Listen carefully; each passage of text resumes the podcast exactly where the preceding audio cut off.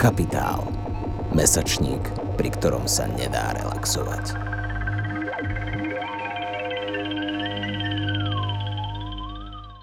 Dobrý deň, milí poslucháči. V spolupráci s mesačníkom Kapitál dnes budeme v podcaste hovoriť o kritickom stave pôrodníc na Slovensku a ľudskoprávnej tematike. Moje meno je Agneša Sleziaková, študovala som žurnalistiku a zaujímam sa o témy zdravotníctva na Slovensku. Dnes sa na túto tému budem rozprávať rovno s dvomi váženými hostkami. Jednou z nich je Sofia Martinková, autorka reportážneho článku, ktorý vyšiel v mesačníku Kapitál v mesiaci júl pod názvom Rodičky sa potia, bábetka kložu, ako sa rodí v tropických horúčavách. Ak máte záujem, stále si máte šancu ho čítať online. Autorka už spomínaného článku Sofia Martinková je študentkou žurnalistiky v Bratislave a členkou týmu mediálnej iniciatívy Svet medzi riadkami. Sofia, vítaj. Ďakujem za pozvanie. Druhou mojou hostkou je Mária Maja Martiniak, režisérka dokumentárnych filmov, produkčná televíznych relácií, eventov a reklám. Vo svojich dokumentárnych filmoch sa venuje primárne environmentálnym témam, rozvojovej spolupráci a témam rešpektovania práv detí a žien. V roku 2020 vyšiel film Neviditeľná, ktorý citlivo a zároveň dôkladne vyobrazuje stav slovenského pôrodnického systému vo vzťahu k iným krajinám a ich praktikám. Maja, vítaj. Ahoj, ďakujem za pozvanie. Sofia, keď som si prečítala m, mm, už spomínaný článok, tak sa mi veľmi páčil nielen akože celý, ale predovšetkým jeho nadpis, teda rodičky sa potia, bábetka klžu, ako sa rodí v tropických horúčavách. Aké si mala pocity, respektíve dojmy, keď si navštívila pôrodnícke oddelenie v Považskej Bystrici?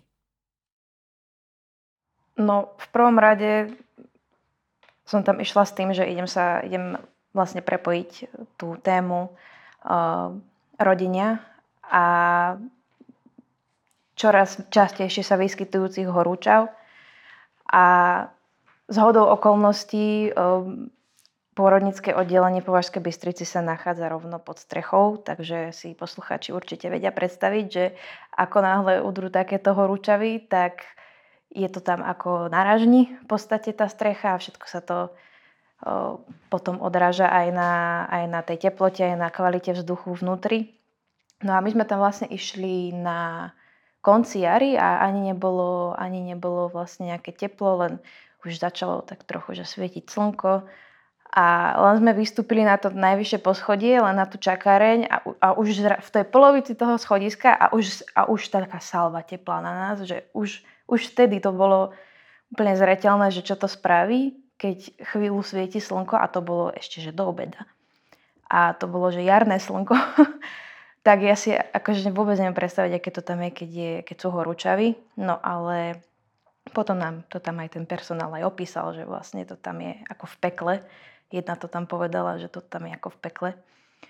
No a oni tam mali vlastne aj rovno boli vo fázi rekonštrukcie, myslím, že ešte stále aj sú, sa im prerábali o, rovno tie operačné sály, takže to tam bolo celkom také chaotické, že celý ten, celý ten operačný proces sa presunul na tie izby, ktoré sú mm, tie VIP, alebo ako to nazvať?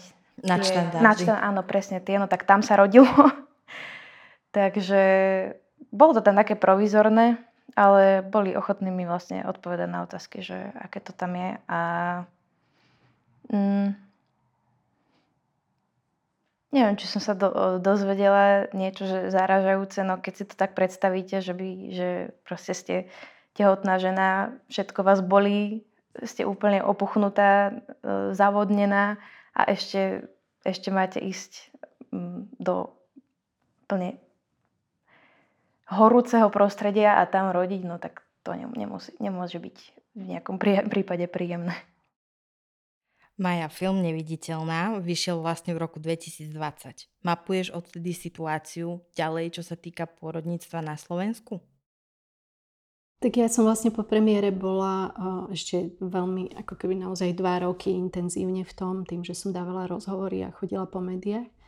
Teraz to naozaj sledujem tak viac z diálky, ale ešte presne aj kvôli nášmu rozhovoru som si volala so svojou konzultantkou Zuzanou Kryškovou, ktorá vlastne bola konzultantkou na film zo ženských kruhov a presne sa jej pýtala, či je tam nejaká zmena, niečo nové a, a vrava, že stále sa im vlastne objavujú ženy s traumatickými skúsenostiami vlastne v podporných skupinách. Takže uh, veľa zmien v podstate nenastalo, ako keby sú tam nejaké zmeny oproti tomu, keď ja som točila, ale idú veľmi pomaly. Skôr možno v Českej republike sa viacej hovorí o tom fyziologickom pôrode a podpore kontaktu matka-dieťa.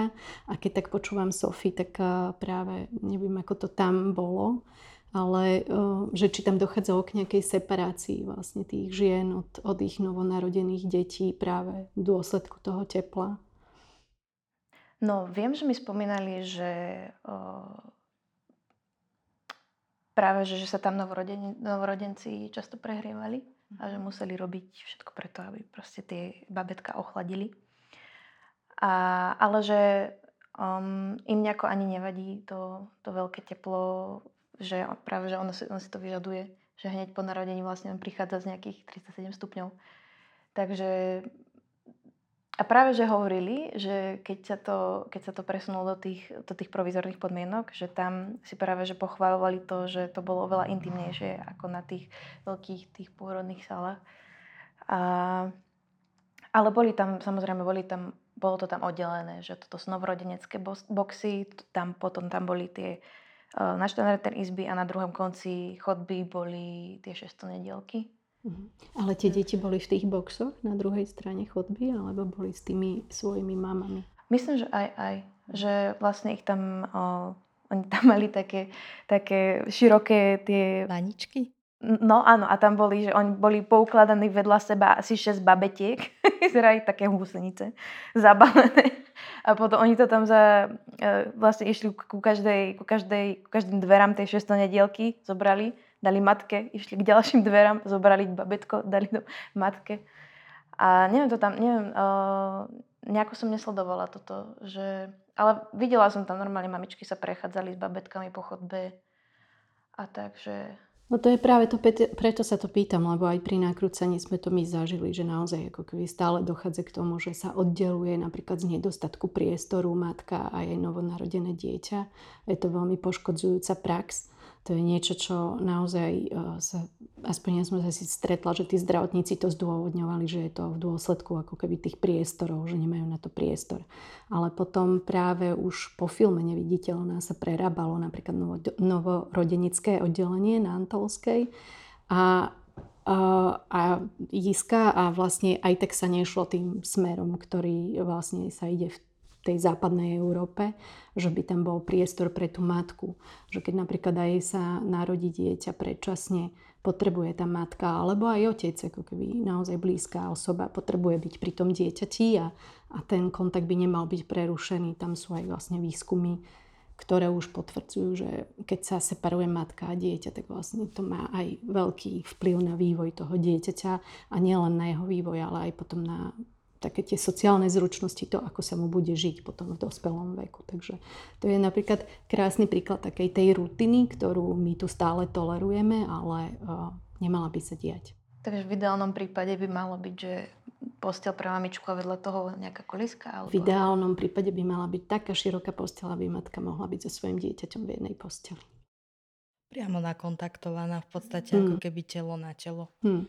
Čo sa týka tohto priestoru, tak e, alebo týchto ako keby otázok e, presne tohto priestoru, ako sú pôrodnice nejak dimenzované a podobne. Ja som sa rozprávala ešte s nemenovanou ginekologičkou, ktorá v podstate pracuje v menšej pôrodnici na južnom Slovensku a jej som sa pýtala na také otázky, že teda mm, čo si myslí, že by malo byť medzi prvými vecami, či už materiálnymi, nemateriálnymi, aby sa ako keby vylepšili nejaké podmienky pre rodičky.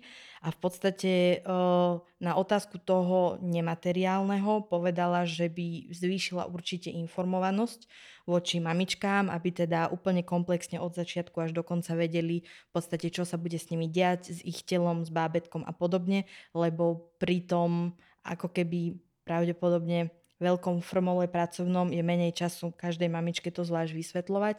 A vlastne pri materiálnom zabezpečení spomenula presne to, čo hovoríš aj ty, Sofie, že uh, by zvýšila komfortou, intimitou a to, že by neboli prepojené teda tie pôrodné boxy, že tam niekedy rodia tie mamičky aj viaceré, ale že by teda dopriala taký ten kľud, pokoj a intimitu každej mamičke osve. Takže čo si myslíte vy, že čo by možno mohlo byť uh, takéto prvé, na čo by sa mal štát alebo nemocnice alebo zdravotníci fokusovať, aby to tým mamičkám možno uľahčili alebo zlepšili? No v rámci toho môjho článku, ja čo, na čo som sa ja zameriavala, bolo vlastne dostupnosť klimatizácie. A tam to bolo také rôznorodé, že rovnako ako hoci kto iní, si viete predstaviť, že ľudia na klimatizáciu reagujú rôzne.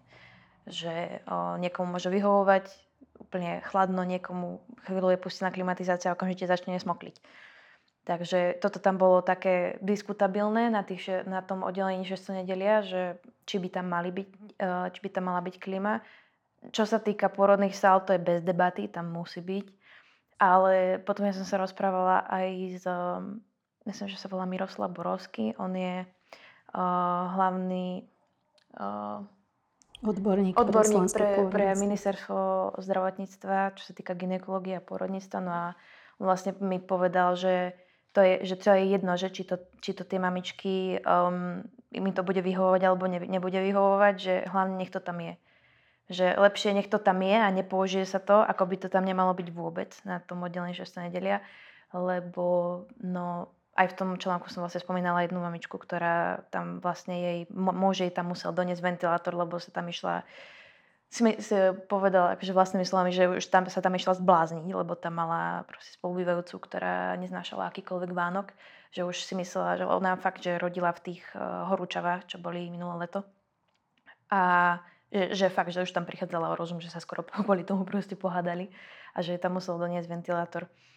No a to mi tam je potom vlastne jedna pani uh, porodná asistentka, alebo sestrička, ako to mám nazvať.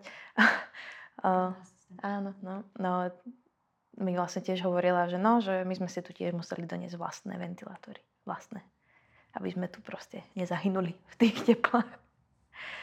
Takže no, táto klimatizácia určite by sa mala, mala začať riešiť. No a čo som tam vlastne v tom tom článku nemala, lebo to bolo také kontroverzné vyjadrenie celkom od neho, že som sa teda pýtala, že, že tak ide, máme, ne, máme nejaké štatistiky, čo sa týka pôrodníc na Slovensku, že ktoré majú klimatizáciu, ktoré nemajú klimatizáciu a on mi povedal, že nie, že takéto štatistiky sa nevedú a ani podľa neho sa nebudú, pretože keby sme sa dozvedeli, aké to je, tak by sme sa dozvedeli, aké zlé to je. Tak radšej to nemať. Myslím, že pri pôrodníctve nerobíme veľa štatistík. že to bolo napríklad zaujímavé, keď ja som bola v Dánsku, že oni majú svoje štatistické oddelenie v rámci nemocnice a práve ako keby mali ženu, ktorá bola vyčlenená na to pôrodníctvo, ginekológiu a a vyslovene zostavovala dotazníky, ktorými zisťovali, či sa tie ženy majú dobre, že či sa majú komfortne, že či sa k ním personál správal dobre a podobne. Na Slovensku, aj keď sa zbierajú nejaké štatistiky, tak sa nezbierajú vlastne um, s dôrazom na tú ženu. A to je presne moja odpoveď, že čo by sa malo zmeniť. Potrebujeme tú ženu dostať do toho centra pozornosti.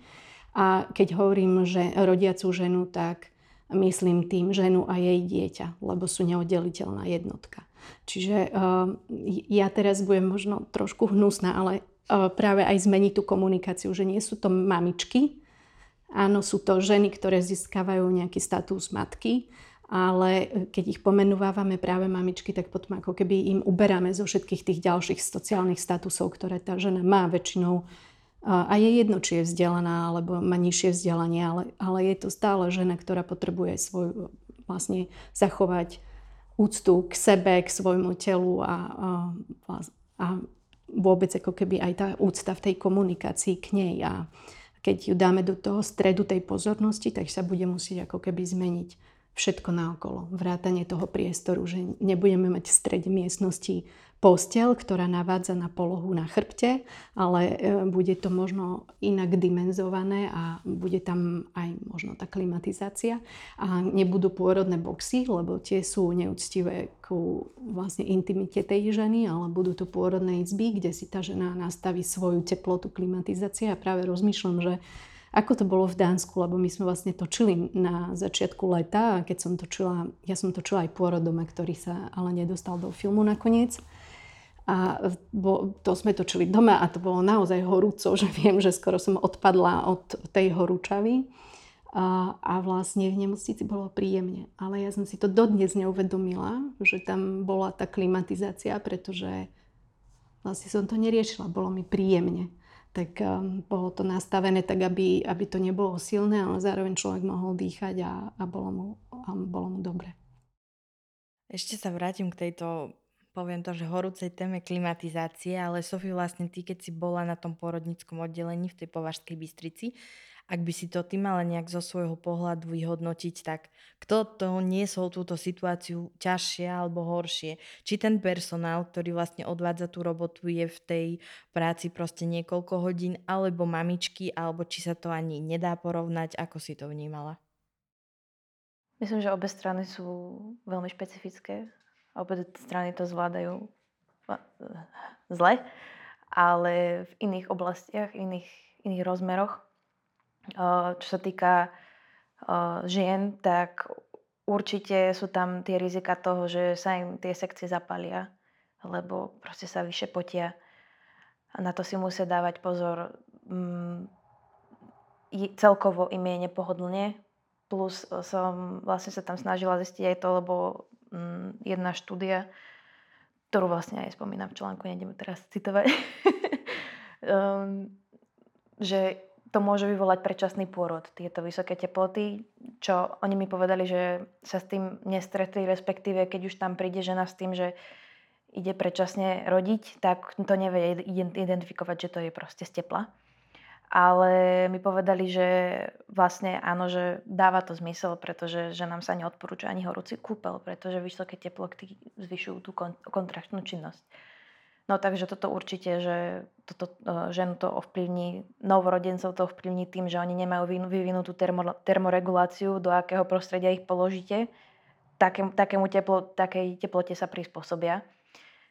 Uh, takže ich vlastne museli v kuse um, ochladzovať, vyzliekať. Nejako tam vlastne mi tiež hovorila, že, že si tie inkubátory um, tam um, jej pískali pri 37 stupňoch, že, že je teplota vysoká, že ju má nastaviť nižšie, no a teraz proste takú teplotu majú na chodbe. No a čo sa týka personálu, tak tie, tam tiež, že oni sa potia rovnako ako rodičky častokrát, že tie, tečiem ten pod dolu chrbtom nemajú tam dostatok sprch pre ten personál, že oni mi tam hovorili, že, no, že my sa tu chodíme na taj naša sprchovať na tie nadštandardné izby. Lebo sme, dúfame, že na nás proste mysleli na tých, na tých rekonštruovaných tých pôrodných sálach, že aspoň tam budeme mať e, sprchu. Uh, oni vlastne nevedeli, že do čoho tam proste sa to tam prerábalo. Takže a oni vlastne majú na, m, predpísané, že musia mať dve vrstvy oblečenia, No a oni sú tam vlastne stále. Tie rodičky odrodia, o, najlepšie pri, dob, pri, pri zdravom, be, bez komplikácií pôrodne, že, že tam proste zostanú pár dní a idú domov a oni sú tam stále, stále, stále. A sú tam rôzne, oni mi tam opisovali vlastne tie, že čo tam vidia za rizika, že teraz keď budú mať tú, tú zrekonštruovanú pôrodnú sálu, tak vlastne tam to bude pekne všetko vychladené a oni zrazu, je to ako keby ste vyšli z, z supermarketu, úplne z chladničky, zrazu vidíte a proste do úplného horka, vlhka. A oni toto vlastne budú zažívať stále. Oni stále pôjdu z chladu do tepla a to vôbec nie je dobre pre telo. Takže každá, každý, každý človek, ktorý je tam prítomný, či žena, či novorodenec, či proste člen personálu, na to na ňo vplýva zle, ale veľmi špecificky. Maja, ty si v podstate teda zažila aj väčšie nemocnice. Sofie teda bola v podstate, povieme to, že takej nejakej menšej alebo strednej kvázi pôrodnici.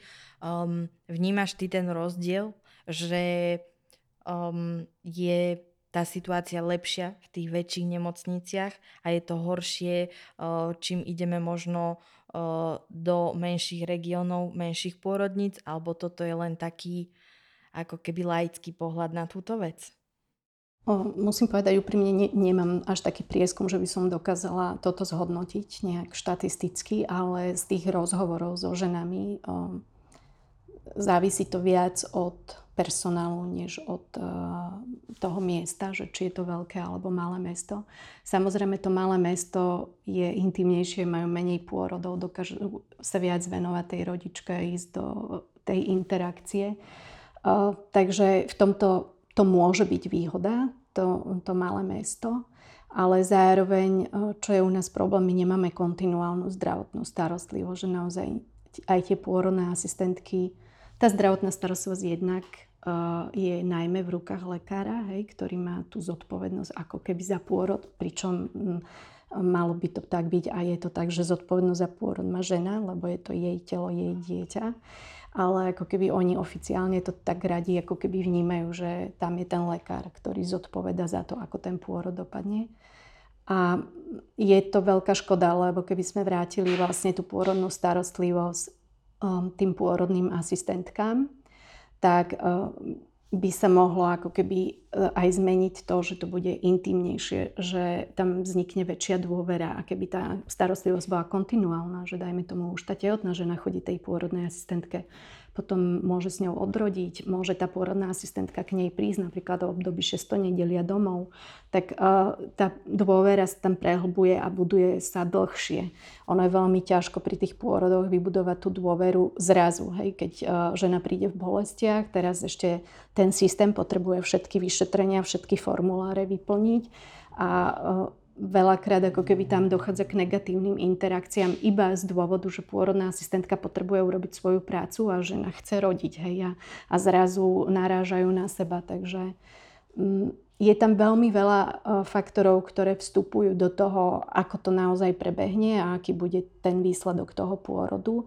Ale mňa v súvislosti s tou klimatizáciou práve napadlo také, že čo je v zahraničí bežné, že dá sa vlastne porodiť ambulantne. To znamená, že žena naozaj, ak je nízko riziková a pôrod prebieha dobre, tak vlastne porodí vaginálne a do pár hodín odchádza domov. A napríklad v Dánsku bolo bežné, že už keď bola druhorodička alebo treťorodička, tak naozaj po pár hodinách už ju aj posielali domov a ak náhodou sa na to necítila, tak bola v rámci nemocnice, bol hotel, kde ona sa mohla napríklad ubytovať a zostať ešte pár dní. Hej, že ako ke, mali rôzne riešenia na to, ako vyriešiť to, aby tá žena mala dostupnú zdravotnú starostlivosť, ale zároveň ju tam zbytočne nedržali v tej pôrodnici. Tak to bolo také naozaj zaujímavé a viem, že e, poznám aj ženy, ktoré naozaj túto hneď za hranicami odrodili ambulantne a išli domov a boli spokojné. Takže... Áno, to som počula, že takto to prebieha už aj v Rakúsku, takže je to pravdepodobne aj teraz ešte bežný štandard. A vlastne m, pekne si mi nahrala na to, že poslednom období riešime u nás vlastne aj otázku teda zrušenia pôrodníc v nejakých menších mestách. Konkrétne sa tam bavíme o Kráľomskom e, chlmci, Revúce, Snine, Partizánskom, či dokonca vlastne v Mijave. Um, čo si myslíte vy, je je lepšie, ak budú fungovať len väčšie nemocnice, ktoré budú mať možno nejaký vyšší štandard a kvázi lepšie služby, alebo napriek tomu, že možno ten, tá kondícia tých porodníc v tých menších mestách nie je dostatočne dobrá, ale um, to cestovanie pre tie tehotné ženy nie je vždy úplne ideálne, ani sa to niekedy nedá vypočítať. Myslíte si, že um, čo je lepšie, udržovať takto menšie tie pôrodnice alebo sa naozaj spoliehať len na tie veľké mestá, alebo čo by mohlo byť riešením pre tie ženy. Môžem začať, tak e, podľa mňa máme veľmi zvláštnu matematiku, lebo platíme drahých lekárov, ktorí e, ako keby sú v tých pôrodniciach a e, pôrodné asistentky napriek tomu, že sú vysokoškolsky vzdelané ženy, tak nevykonávajú tú svoju prácu naplno. A práve z, už aj z Českej republiky to vidíme, že tie pôrodné asistentky robia oveľa viacej úkonov, majú oveľa viacej tých kompetencií v svojich rukách. A myslím si, že namiesto rýchleho rušenia pôrodníc v malých mestách by sme skôr mali robiť plošné opatrenia týmto smerom, že naozaj posilniť tú pozíciu pôrodnej asistentky, možno vrátiť terénne sestry. Ja som sa práve s Ivetou Lazarovou o tomto bavila, že kedysi to bolo bežné, že v tých malých mestách, v nedostupných častiach, nálazoch fungovali terénne sestry, ktoré sa starali o tieto tehotné ženy a už potom, keď žena začala rodiť, tak už vedeli, čo môžu od toho očakávať, pretože videli aj tú sociálnu situáciu, v ktorej tá žena je, hej, lebo nás neovplyvňuje pri pôrode iba to, ako sa má bábetko, ale aj to, kde býva tá žena, ako sa partner postavil k tomu tehotenstvu, aké má podmienky v rodine, možno aj ako má minulosť, či bola sexuálne zneužívaná, všetky iné ďalšie faktory, ktoré môžu veľmi negatívne ovplyvniť ten pôrod. A môže byť naozaj potom veľmi nebezpečné, ak tá žena musí cestovať takúto vzdialenosť a možno sociálne na to ani nemá. Takže bude donútená k nejakému pôrodu doma bez zdravotnej starostlivosti. A to môže byť naozaj veľmi rizikové. A my ešte máme takú tendenciu na Slovensku, ale aj v Českej republike um, tak demonizovať pôrody doma, že aké je to nebezpečné a, a ako sa to nedá. Ale vlastne, keby sme otvorili túto možnosť, že pôrodné asistentky naozaj môžu sprevádzať ženu pri pôrode doma a je to oficiálna a legálna cesta, tak by sa zase mnohé mohlo vyriešiť. I napriek tomu, že by teraz všetky ženy nešli húfne rodiť domov, tak nejaké percento žien by si možno túto možnosť zvolilo. A teraz len taký zákon je v podstate, že žena má právo vybrať si miesto svojho pôrodu Donedávna vlastne tam fungovalo, že lekár a pôrodná asistentka mohli sprevádzať pôrod iba v zdravotníckom zariadení. A teraz, myslím, že to rok, dva, že tam zmenili nejak ten zákon, že pôrodné asistentky už nemusia, ale tá prax je stále taká, že vlastne je to hon na čarodejnice, že ak tá žena si zvolí pôrod doma, tak potom môže napríklad byť šikanovaná v eh, pôrodnici, pokiaľ ten pôrod sa zvrtne a ona musí zrazu do nemocnice a podobne, aj zo strany úradov. A to je práve niečo, čo by sa mohlo vyriešiť. Je tam veľmi veľa ciest, ktoré by sa mohli riešiť eh, skôr, ako začneme rušiť tie pôrodnice. Sofi, čo si myslíš, že keď sa nevyrieši klimatizácia v Považskej Bystrici, bolo by ideálne celú pôrodnicu zavrieť a prvo, alebo mamičky teda uh, presunúť niekde inde, čo by mali poblíž a bol by tam vyšší štandard, alebo toto nie je riešenie? Mm, akože ja si nemyslím, že som práve vhodný človek na, na, na odpoveď na túto otázku, ale akože takým sedliackým rozumom, že sa mi nepačí to buď alebo. Že, že prečo by som sa mala, akože podľa mňa by sa mali proste zvýši, zvýšiť ten štandard aj v tých malých nemocniciach, neviem, dosadiť tam nejakého človeka, ktorý bude dozerať na to, že sa to naozaj bude dodržiavať a ktorý bude mať taký plat, že bude nepodplatiteľný. Alebo nejako takto to vyriešiť, ale určite nie nejaké, nejakému aj keď sa rozmýšľam nad, nad uh, zraniteľnými skupinami obyvateľstva, ktorí ledva si môžu dovoliť proste zaopatriť svoju rodinu a ešte, ešte pokrývať náklady na cestovanie a potom, aby aj rodina za ňou išla cestovať a aby jej pomohla ísť naspäť, alebo absolútne mi to ne, že ne, nepríde mi to ako vhodné riešenie, že absolútne odstrihnú túto možnosť pre ľudí, ktorí inú možnosť nemajú. A ja, ak môžeme ešte doplniť, tak z, tej, z hľadiska klimatickej krízy to ani nie je veľmi správne, že by sme cestovali dlhé vzdialenosti a každý svojim autom a podobne. A keď si aj spomenula tie zraniteľné skupiny, tak tam práve, um, práve ako keby rómske obyvateľstvo a rómske ženy sú veľmi vystavené tomu, že tie priestory sú veľmi dehonestujúce voči ním a naozaj bola prax, že rómske ženy teda zdieľali, že boli umiestnené aj po dve na jednu postel v rámci pôrodnice, aby teda neboli, aby boli separované od bielých žien. Hej? A to je, to, keď my sa tu bavíme, že či vôbec bude klimatizácia a zrazu sa dozviete takúto informáciu, tak je to naozaj veľmi ponižujúce a mali by sme si všímať aj, aj tieto skupiny obyvateľstva. Naozaj možno práve, keby tam boli tie terénne sestry, ktoré sa starajú o tieto rodičky, tak, tak mno, mnohým aj mm, konfliktom by sa dalo predísť. Ja som vlastne aj čítala, že presne teda rómske ženy konkrétne majú veľakrát uh, problém aj s tým, uh, poviem to tak, že time managementom a teda naozaj prísť uh, ako keby včas uh, na ten pôrod, aby bolo všetko, aby všetko prebehlo uh, komfortne a v poriadku. A práve aj kvôli ním je extrémne dôležité, aby sme akože sa snažili udržať aj tie menšie pôrodnice a netlačili to všetko do tých obrovských miest v podstate to je tiež taká dôležitá otázka, aj vy ste to obidve pomenovali, že teda nie každá žena má na to mm, priestor, čas a financie, aby si zaplatila nadštandardnú izbu alebo teda nejaké iné benefity alebo doplnky pri tom v podstate pôrode.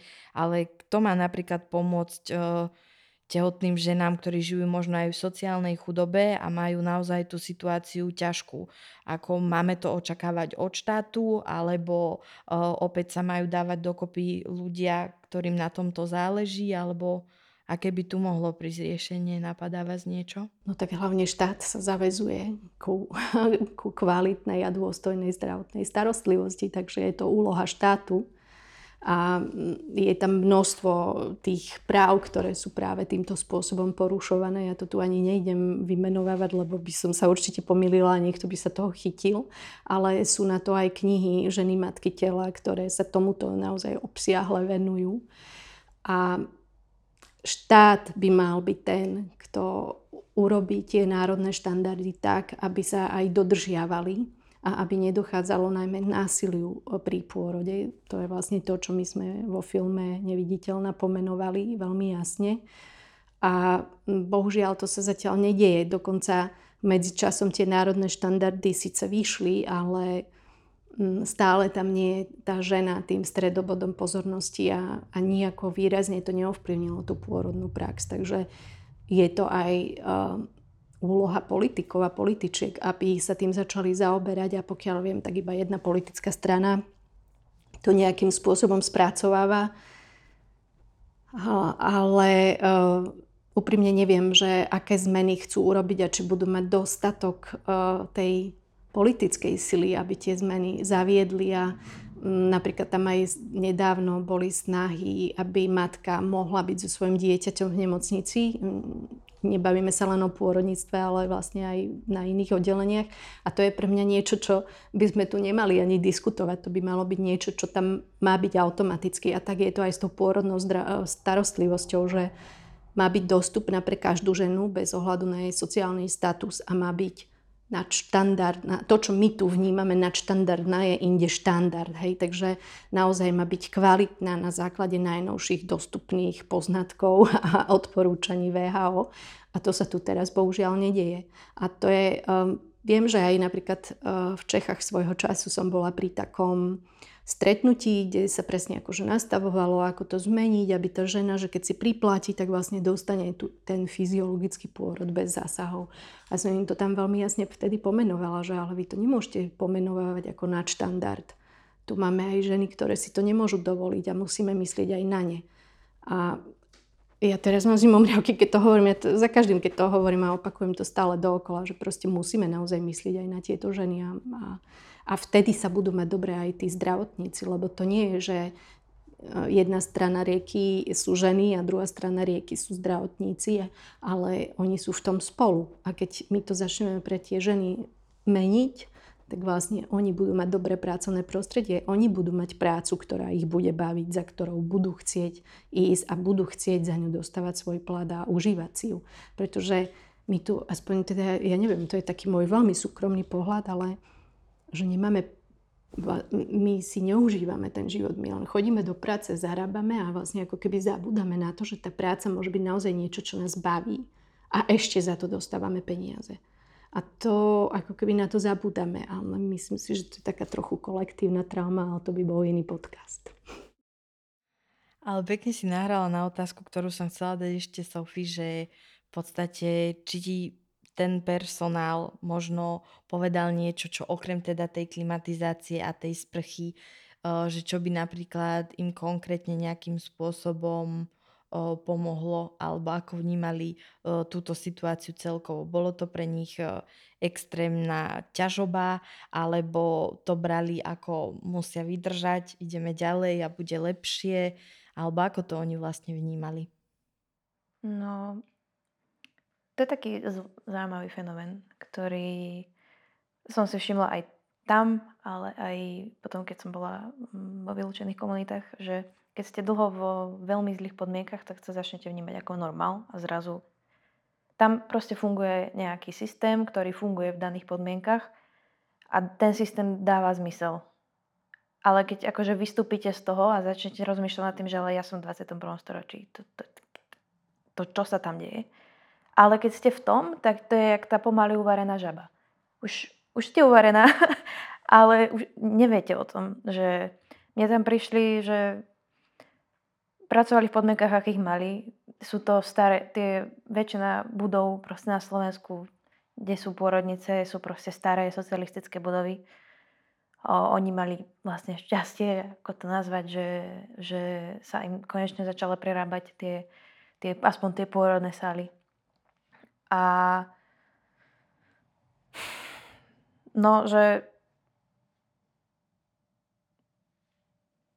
neprišli mi, že proste mali tam nejakú situáciu a vyrovnávali sa s ňou tak, ako mohli v rámci tých podmienok, ktoré tam mali a spomínali klímu, spomínali ventilátory.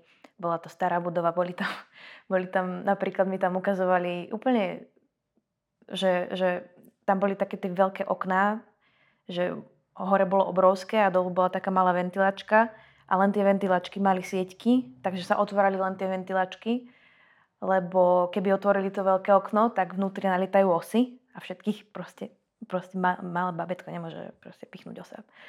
No a, a to sú úplne, že prečo to nedáte sieťku? No my sme si aspoň tie, na tých ventilačkách vybojovali tie sieťky, proste nech tam sú. Že to sú také, také podmienky, no aké majú, v nich sa snažia pracovať, no. Tie stiažovali sa, že nemali, nemali sprchy, ale tak vynašli sa, išli do naštádaných. Neviem, ako odpovedať na tú otázku, proste Neodpovedala si úplne v poriadku. A keď sa ešte pozrieme na stranu teda mamičiek, rodičiek, Maja, ty si vlastne v jednom rozhovore povedala, že my veľakrát pri tých pôrodoch si povieme, že ale hlavne, že dieťa je zdravé, že teda to je to gro, ale že v podstate nemali by sme sa snažiť iba o toto, ale celkovo by sme sa mali snažiť o nejaký pozitívny teda zážitok z toho pôrodu, lebo v podstate ten pôrod a to, ako ho tie mamičky zažijú, prežijú, bude ďalej ovplyvňovať ich život, respektíve aj celú tú rodinu.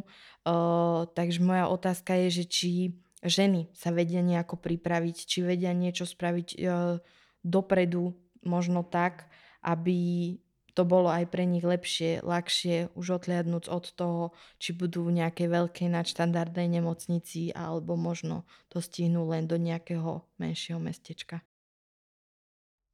Ja sa veľmi vyhýbam tejto odpovedi, lebo podľa mňa nemalo by byť na žene ani jej partnerovi alebo akejkoľvek blízkej sprevádzajúcej osobe, aby si tam niečo vybojovávali a nejakým spôsobom sa špeciálne pripravovali. Že akože samozrejme príprava na pôrod je podľa mňa nejakým štandardom, ale zase niektoré ženy to nepotrebujú. Každá žena je veľmi individuálna.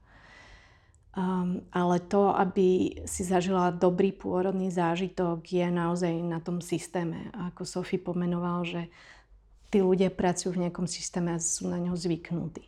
A keď sa z neho vystúpi, tak až tedy ho vidíme. A to je možno to, čo ja som mala ako keby to šťastie, že som to uvidela, že naozaj som to dokázala aj porovnať, že už keď som videla to, čo bolo v slovenskej pôrodnici, cítila som, že to nie je v poriadku a to, čo som zažila v Dánsku, mi len potvrdilo, že to takto naozaj v poriadku nie je. A vlastne aj VHO, VHO hovorí o tom, že žena má právo na pôrod, dobrý pôrodný zážitok bez ohľadu na to, ako ten pôrod prebieha. Že aby sme tu teraz nehovorili, že žena musí porodiť vaginálne. Samozrejme, vaginálny pôrod má množstvo výhod, ale niektoré ženy jednoducho musia zo zdravotných dôvodov alebo iných dôvodov porodiť cisárským rezom. A aj tam by mala byť vlastne osoba určená, ktorá bude s tou ženou komunikovať, bude jej vysvetľovať, čo sa deje a, a tá žena bude aktívne súčasťou toho pôrodu. Takže jedine ak sa pripraviť na to, že nenechať si zobrať svoje práva, že naozaj je to moje telo, moje pocity a, a udržať si to, udržať si tú kompetenciu za ten pôrod, lebo väčšinou tie ženy popisovali, že potom sa naozaj už e, cítili, ako keby neboli v miestnosti, že každý za nich rozhodoval, diali sa tam veci, ale oni nevedeli, čo sa deje, prečo sa to deje a konkrétne aj napríklad Stella z môjho filmu popisoval, že aj sa o nej bavili, ako keby tam nebola. A pre tú ženu je to veľmi zraňujúce. A no vlastne my bereme, že je dôležité zdravie toho dieťaťa. Samozrejme je a nikto to nespochybňuje. Lenže na čo je zdravé dieťa, keď tam má matku, ktorá má psychické problémy a nevie sa postarať o to svoje dieťa a potom tam vlastne dochádza ku zbytočným konfliktom v rámci toho ich vzťahu. Takže zachovať zdravie a psychické zdravie, nielen fyzické zdravie, ale aj psychické zdravie tej ženy je veľmi dôležité, pretože ona sa potom bude starať o to dieťa. Už sa nikto nezaujíma, ako sa ona má doma, že či má problémy s dojčením alebo nie, že či cíti lásku k svojmu dieťaťu, lebo my máme taký ten obrázok, že pôrod to je super, narodí sa babetko a mama ho miluje okamžite, ale nedieje sa to takto vždy a mnohokrát tie ženy si veľmi ťažko nachádzajú cestu k tomu dieťaťu práve preto, že tam bol narušený ten vzťah napríklad separáciou alebo, alebo uh, pôrodným zážitkom, ktorý bol veľmi traumatizujúci pre tú ženu. A naozaj niektoré vychádzajú z toho celého procesu s traumou. A teraz sa tu bavíme o tej traume, ktorá nie je len také, že niečo ma bolí, vyplačem sa a pár mesiacov idem ďalej, ale je to niečo, čo naozaj rokmi naberá na sile, pokiaľ sa to nelieči. A sú to veľmi závažné dopady, ako si aj v úvode spomenula, vlastne nielen na tú ženu a to dieťa, ale aj na to celé okolie, aj na ten vzťah, ktorý sa častokrát rozpadne, pretože tá žena sa začne správať inak a, a nedokáže tú vec spracovať a ešte pokiaľ sa stretáva s nejakým ba- s bagatelizovaním celej tej pôrodnej skúsenosti, tak to len vlastne pridáva na tú mísku váh v tom negatívnom smere. Myslíte si, že svetielko nádeje do, takejto, do tejto situácie v podstate možno môžu priniesť aj noví mladí lekári? Že budú veci vidieť možno inak, budú možno otvorenejší k niektorým záležitostiam? Uh, ako to vidíte? No, určite áno, pretože už len keď sa pozerám okolo seba, že moja generácia, trošku staršia do mňa generácia, že nám sa vlastne s internetom úplne zmenšil svet. Že my nepotrebujeme teraz cestovať do iných krajín, aby sme vedeli, ako to tam vyzerá. Že my si to vieme jednoducho vygoogliť. Ten človek, keď chce, tak si naozaj vygoogli všetko. Takže a určite, že už idú do popredia aj presne tieto témy psychického zdravia, že ale zase na druhej strane je to, že ten systém nejako zdravotníctva u nás je stále zastagnovaný. A aj mladý človek, keď tam príde s euforiou, čo viem, že ľudia z môjho veku, že čo už začínajú praxovať, aj keď si, začali, keď si vybrali tú uh, zdravotníckú cestu, tak uh, začínajú vyhorievať. Že chcú, chceli pomáhať a zrazu proste majú určitý počet pacientov na určitý, na určitý čas a že ten systém môže zatlcť aj takéto, takéto takú tú, tú eufóriu alebo, alebo ten aktivizmus, ako to nazvať, že, že zase ísť hlavou proti múru, že to musí ísť jedna, jedna, jedna pr- ruka v ruke, tie systematické zmeny s novými ľuďmi. Čo to sa netýka asi len zdravotníctva, ale iných oblastí našej spoločnosti. Ja so Sofiou veľmi súhlasím, ale zároveň akože chcem aj podporiť uh, zdravotníkov, ktorí nás počúvajú, že uh, určite to má zmysel uh, a už aj sa tie veci dejú. Um, viem o pôrodničkách, ktoré sa snažia vzdelávať a sprevádzať pôrody inak. A určite je tam aj zo pár mužov, le- lekárov, ale potrebujeme, aby ich bolo viac a hlavne, aby tí ostatní kolegovia to nebrali ako útok, ale ako niečo, čo ich môže motivovať a inšpirovať k tomu, aby sa veci zmenili. Ja viem, že aj niektoré sprevádzajúce osoby ktoré podporujú žena, ženy v iných polohách, napríklad pri pôrode, že, že potom dostávajú tú spätnú väzbu, že pôrodné asistentky sa vyjadrujú, že, že toto ešte nezažili, že aby bol pôrod s takouto atmosférou alebo aby sa takto diala podobne. A je to pre nich zážitok to zažiť inak a na novo. A ja teda naozaj ten pôrod, ktorý som, som točila v tom Dánsku, tak bol tak silný a tá energia bola taká silná aj pre mňa, len byť tam a zažiť to, že vravím, že keby to zažili naši zdravotníci pri pôrodoch, tak vlastne už by nechceli sprevádzať pôrody inak. Že chceli by to znovu a znovu zažívať, že podľa mňa je to taká pozitívna droga, ak to môžem takto nazvať, lebo je to naozaj taká veľmi silná eufória, keď ten pôrod prebehne v tej sile tej ženy a, a to dieťa sa narodí v svojom čase, v svojom tempe a bez akýchkoľvek rutinných zásahov. To je zaujímavé, lebo väčšinou, keď ja som sa potom rozprávala so ženami, nech mi vlastne opíšu, že ako ten pôrod prebiehal a to som sa rozprávala neviem, so šestimi, so siedmimi. A myslím, že každá jedna mi povedala, že si to ani nepamätajú. Hm. Že proste to mali rýchlo za sebou a že mi nevedia povedať, že čo sa vtedy dialo, lebo si to proste nepamätajú. Ale ono to je normálne, lebo vlastne tá žena je v tej inej časti toho svojho mozgu a ona práve vtedy potrebuje, aby bola v tej svojej animálnosti, ak to môžem takto nazvať. A, a vlastne je v tom tele a, a v tom procese toho pôrodu, takže môže byť úplne prirodzené, že si to vlastne nepamätá, čo sa deje. Mm-hmm. A, ale zase druhá vec, ak sa to deje traumaticky, tak tam tiež môže dôjsť k zabudaniu, lebo je to zase ochrana toho tela. A to všetko sa vlastne zapisuje do toho tela, že my veľakrát aj do toho dieťaťa, že máme pocit, že veď ono si nepamätá, ono sa narodilo, ale pamätá si to na úrovni tela. Všetky tie veci sa potom rokmi vyplavujú. Takže je naozaj veľmi dôležité, aby sa to dialo čo najkrajšie. Áno, ja som v podstate počula, že telo si ako keby ukladá aj tieto jazvy, či už sú duševné alebo fyzické a pamätá si. Takže my si veľakrát môžeme myslieť, že sme veci prekonali, ale niekde v hĺbke to môže byť a vráti sa to v podstate možno ako bumerang práve vtedy, keď to nečakáme. Takže s tým úplne súhlasím.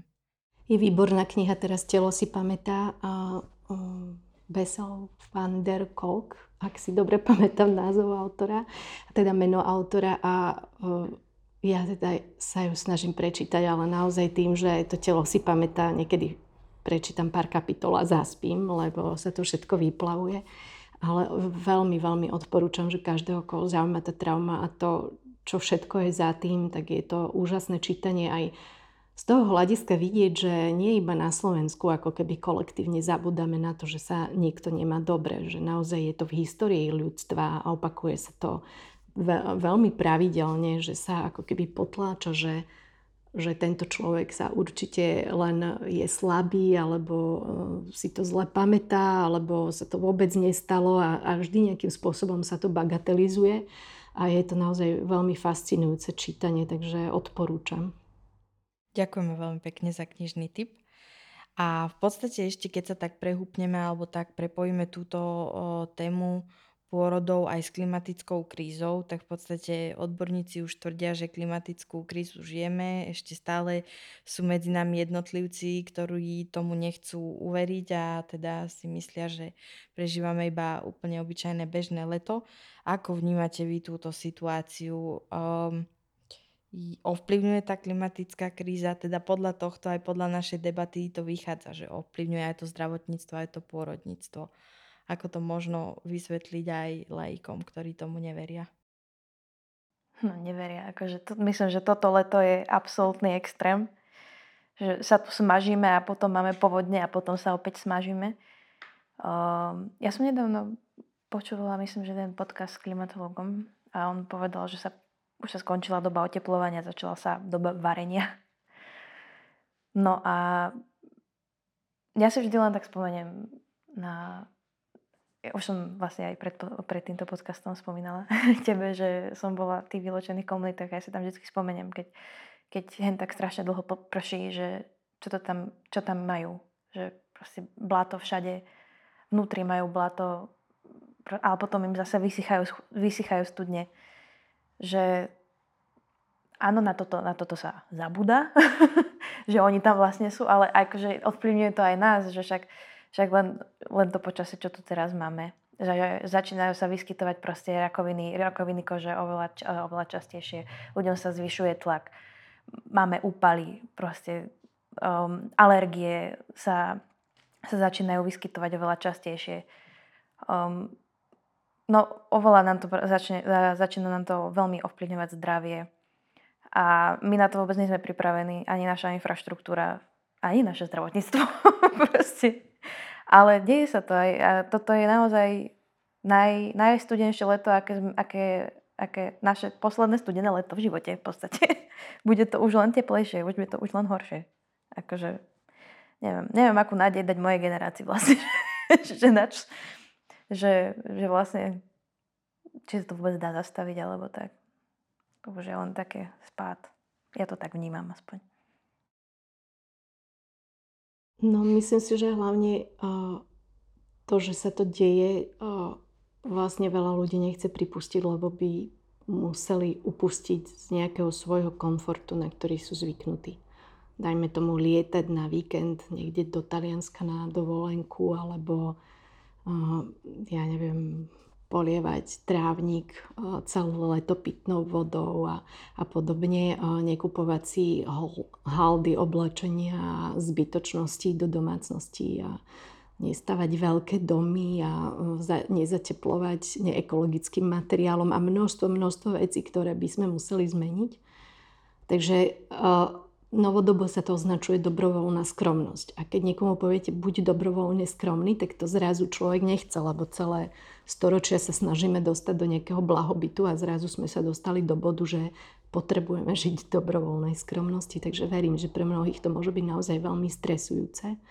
A, a práve presne um, tie sociálne slabšie skupiny to ako prvé odnesú a už aj v iných krajinách sa to deje a myslím si, že to je presne nezastaviteľný jav a, a bohužiaľ budeme musieť sa tomu postaviť. Ale otázka je, že ako rýchlo to zvládneme, ale zároveň ja chcem vyjadriť aj takú nádej, že už sú aj inovátori a veci, ktorí sa tomuto venujú a množstvo rôznych riešení práve z prírody, že eh, hľadajú tie riešenia, ako to v tej prírode funguje a ako to aplikovať vlastne do toho nášho sveta, že napríklad vyrobíme výrobok, ktorý zároveň už, už bude v tom, že nebude poškodzovať tú planetu a bude fungovať efektívne, nebude vytvárať nejaké zlé dopady na to životné prostredie. Takže ako keby deje sa to, len sa to deje veľmi pomaly. Napríklad máme, už aj na Slovensku sa tu vyrába bioplast, ktorý je kom, kompletne rozložiteľný bez toho, že by po ňom zostávali nejaké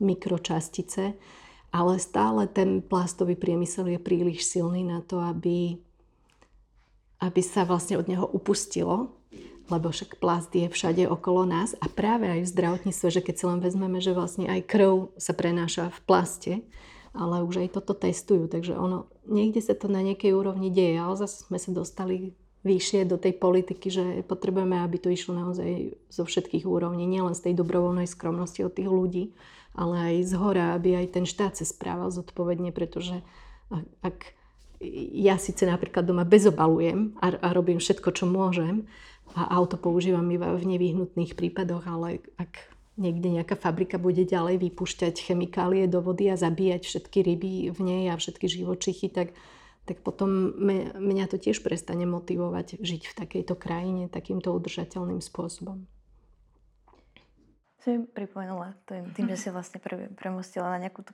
psychiku, že som ro, robila rozhovor s pani Ži, Žilinskou. Ona vlastne za, založila iniciatívu Psychoza klimu.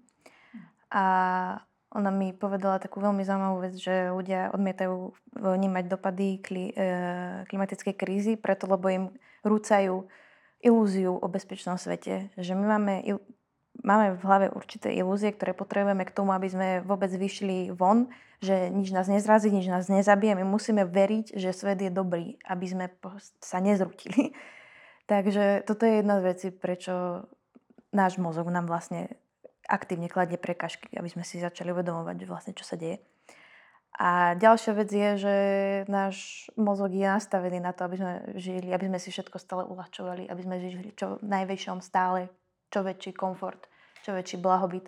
A keď už okúsite niečo, čo je dobré a ten mozog si to zapíše, že tak toto je dobré, no tak sa toho veľmi ťažko vzdávame. A je veľmi ťažké nachádzať také abstraktné argumenty, že prečo, prečo sa nám toho vzdávať. To pre ďalšiu generáciu. Ale ja nepoznám ďalšiu generáciu. Alebo také, že... Alebo presne, že pre tie minority. No ale ja nepoznám žiadnu minoritu. Že, že je to niečo, čo je veľmi nám srdcu blízke a tie dôvody, prečo prestať, sú abstraktné. Na toto mám ja veľmi pekné moto alebo taký citátik, že každý cíti len svoju bolesť. To veľmi pekne sa to dá aplikovať aj na toto, čo si povedala ty, Sofia. To, že presne ja viem iba to, čo ja cítim. Ja cítim len svoj komfort, svoj blahobyt, svoj strach, keď vidím napríklad na ulicu. Takže ťažko sa mi robia, poviem to tak, že dobré skutky, alebo ťažko sa mi zdáva niečo, čo je pre mňa dobré, pre niekoho, koho nepoznám a komu neviem precítiť veci, ktoré cíti on. Takže... Nechcela by som, aby sa táto debata zvrtla na to, že čo je naša vina, pretože myslím, že aj také tie veľké korporácie, alebo tak, že myslím, že teraz sa snažia práve, práve targetovať presne na, na, to, na to individuálne a že čo môžete vyspraviť, aby odklonili pozornosť od toho, že vlastne odkiaľ ide tá najväčšia špina. A čo je, čo asi sa podľa mňa najviac je efektívne, ako s týmto pohnúť, je uh, voľby proste pozerať si volebné plány, kto sa zaujíma aktívne klimatickou krízou a riešeniami a na toto sa zamerať, proste na tieto systémovejšie riešenia a nejako sa neutopiť v tom presne, že či ja robím dostatok, či nerobím dostatok. Presne tam sú potom tie extrémy, že buď úplne zapatizujem, alebo robím úplné extrémy, ktoré nie sú proste udržateľné, lebo ma to začne obmedzovať vo, v živote, vo, vo okolo plynúcom Takže ja by som akože dala také odporúčanie, že proste voľby. A keď sme už vlastne pri tom duševnom zdraví, tak tam ľudia čelia tej klimatickej úzkosti, ktorá nie je ako keby úzkosť v tom slova zmysel, že mám nejaký stav, ktorý reaguje na niečo, čo neexistuje. Práve naopak je to, je to stav, kedy reagujem na to, čo sa deje a všetci ostatní to ignorujú. A naozaj mnoho ľudí tomu čelia, špeciálne mladí ľudia, ktorí si uvedomujú, že oni teraz majú, ja neviem, 15-16 rokov alebo menej a zrazu potom o desiatky rokov budú žiť to, čo my sme im tu ako keby pripravili. Ale ja som mala veľmi veľa rozhovorov práve s odborníkmi na rôzne témy, čo sa týka klimatickej krízy a a není to úplne taká naša vina, lebo to niekde začalo už v tých 50 rokoch a ono sa to len stále nabaluje viac a viac. A presne nemala by sa tá vína prenášať na toho jednotlivca. Môžem ja ako jednotlivec niečo zmeniť a keď nás bude veľa, tak to bude vidieť. Ale už samotné napríklad počítanie uhlíkovej stopy je iba výmysel, aspoň ja to teda takto vnímam, ako keby presne prenášanie tej viny, že ja si vypočítam, že tuto v obchode som minula toľko to a, a prešla som autom, minula som toľko, ale potom naozaj prejde jedna veľká nákladná loď a minie stovky krát viac. Neviem presne to číslo, ale akože naozaj sú to veľké množstva. Hej? Alebo už len keď si vezmeme polnohospodárstvo, ja si môžem sa snažiť robiť svoju biozáhradku a per- permakultúrne pestovať u seba na záhrade, ale hneď za plotom niekto postrieka celé pole o, pesticídami a nezničí len mňa, ale ešte aj všetky opelovače v okolí niekoľkých kilometrov. Takže naozaj ako keby treba to vidieť komplexne a a vlastne si neuvedomujeme, že sme jediný druh, ktorý poškodzuje túto planetu, že naozaj všetky ostatné živočichy žijú v súlade s ňou. Aj, aj keď si pozrieme, ako je nastavený napríklad len kompostovanie v lese, je to veľmi bežný proces a, a všetko tam, každá bunka, každá huba, neviem, čo má svoj význam. A my naozaj nerozmýšľame nad týmito procesmi tak, aby sme neubližovali tej planete. Čo nás teda čaká, dámy, čo sa týka klimatickej krízy? Ak e, to máme prepojiť aj e, s pôrodníctvom, tak e, budeme niekedy rodiť vo futuristických budovách, ktoré budú prispôsobené na to, aby sme prežili, aby prežili čo najlepšie aj novorodeniatka, alebo ak naozaj poviem to tak, že popustíme úzdu fantázii, tak čo myslíte, čo nás čaká? Začnem ja, lebo ja mám takú negatívnu víziu od mojej kamarátky, ktorá raz, keď sme sa ešte pripravovaní na film Neviditeľná, tak povedal, že budeme deti mať v nejakých futuristických prenosných materniciach a už ani nebudeme my nosiť tie deti, takže um, mali, ja, ja som za, že držme sa kľudne aj trochu toho, znie to ako keby sme išli späť do minulosti, ale aj toho prírodzeného, toho, čo tu od veky ako keby fungovalo na tej planete a to by nás mohlo vlastne vrátiť späť k sebe, že aj nedávno som pozerala jeden dokument, kde práve sa hovorilo o tom, že ak Austrália sa chce zachrániť, tak musí začať počúvať vlastne pôvodné obyvateľstvo aborigincov. A to je práve ako keby, že e, tieto etnické skupiny alebo menšie skupiny, ktoré sme doteraz nepočúvali a odsúvali na druhú kolaj, tak niekedy majú tie riešenia, pretože žijú viacej v súlade s tou prírodou tak podľa mňa ako keby tá nádej tam je.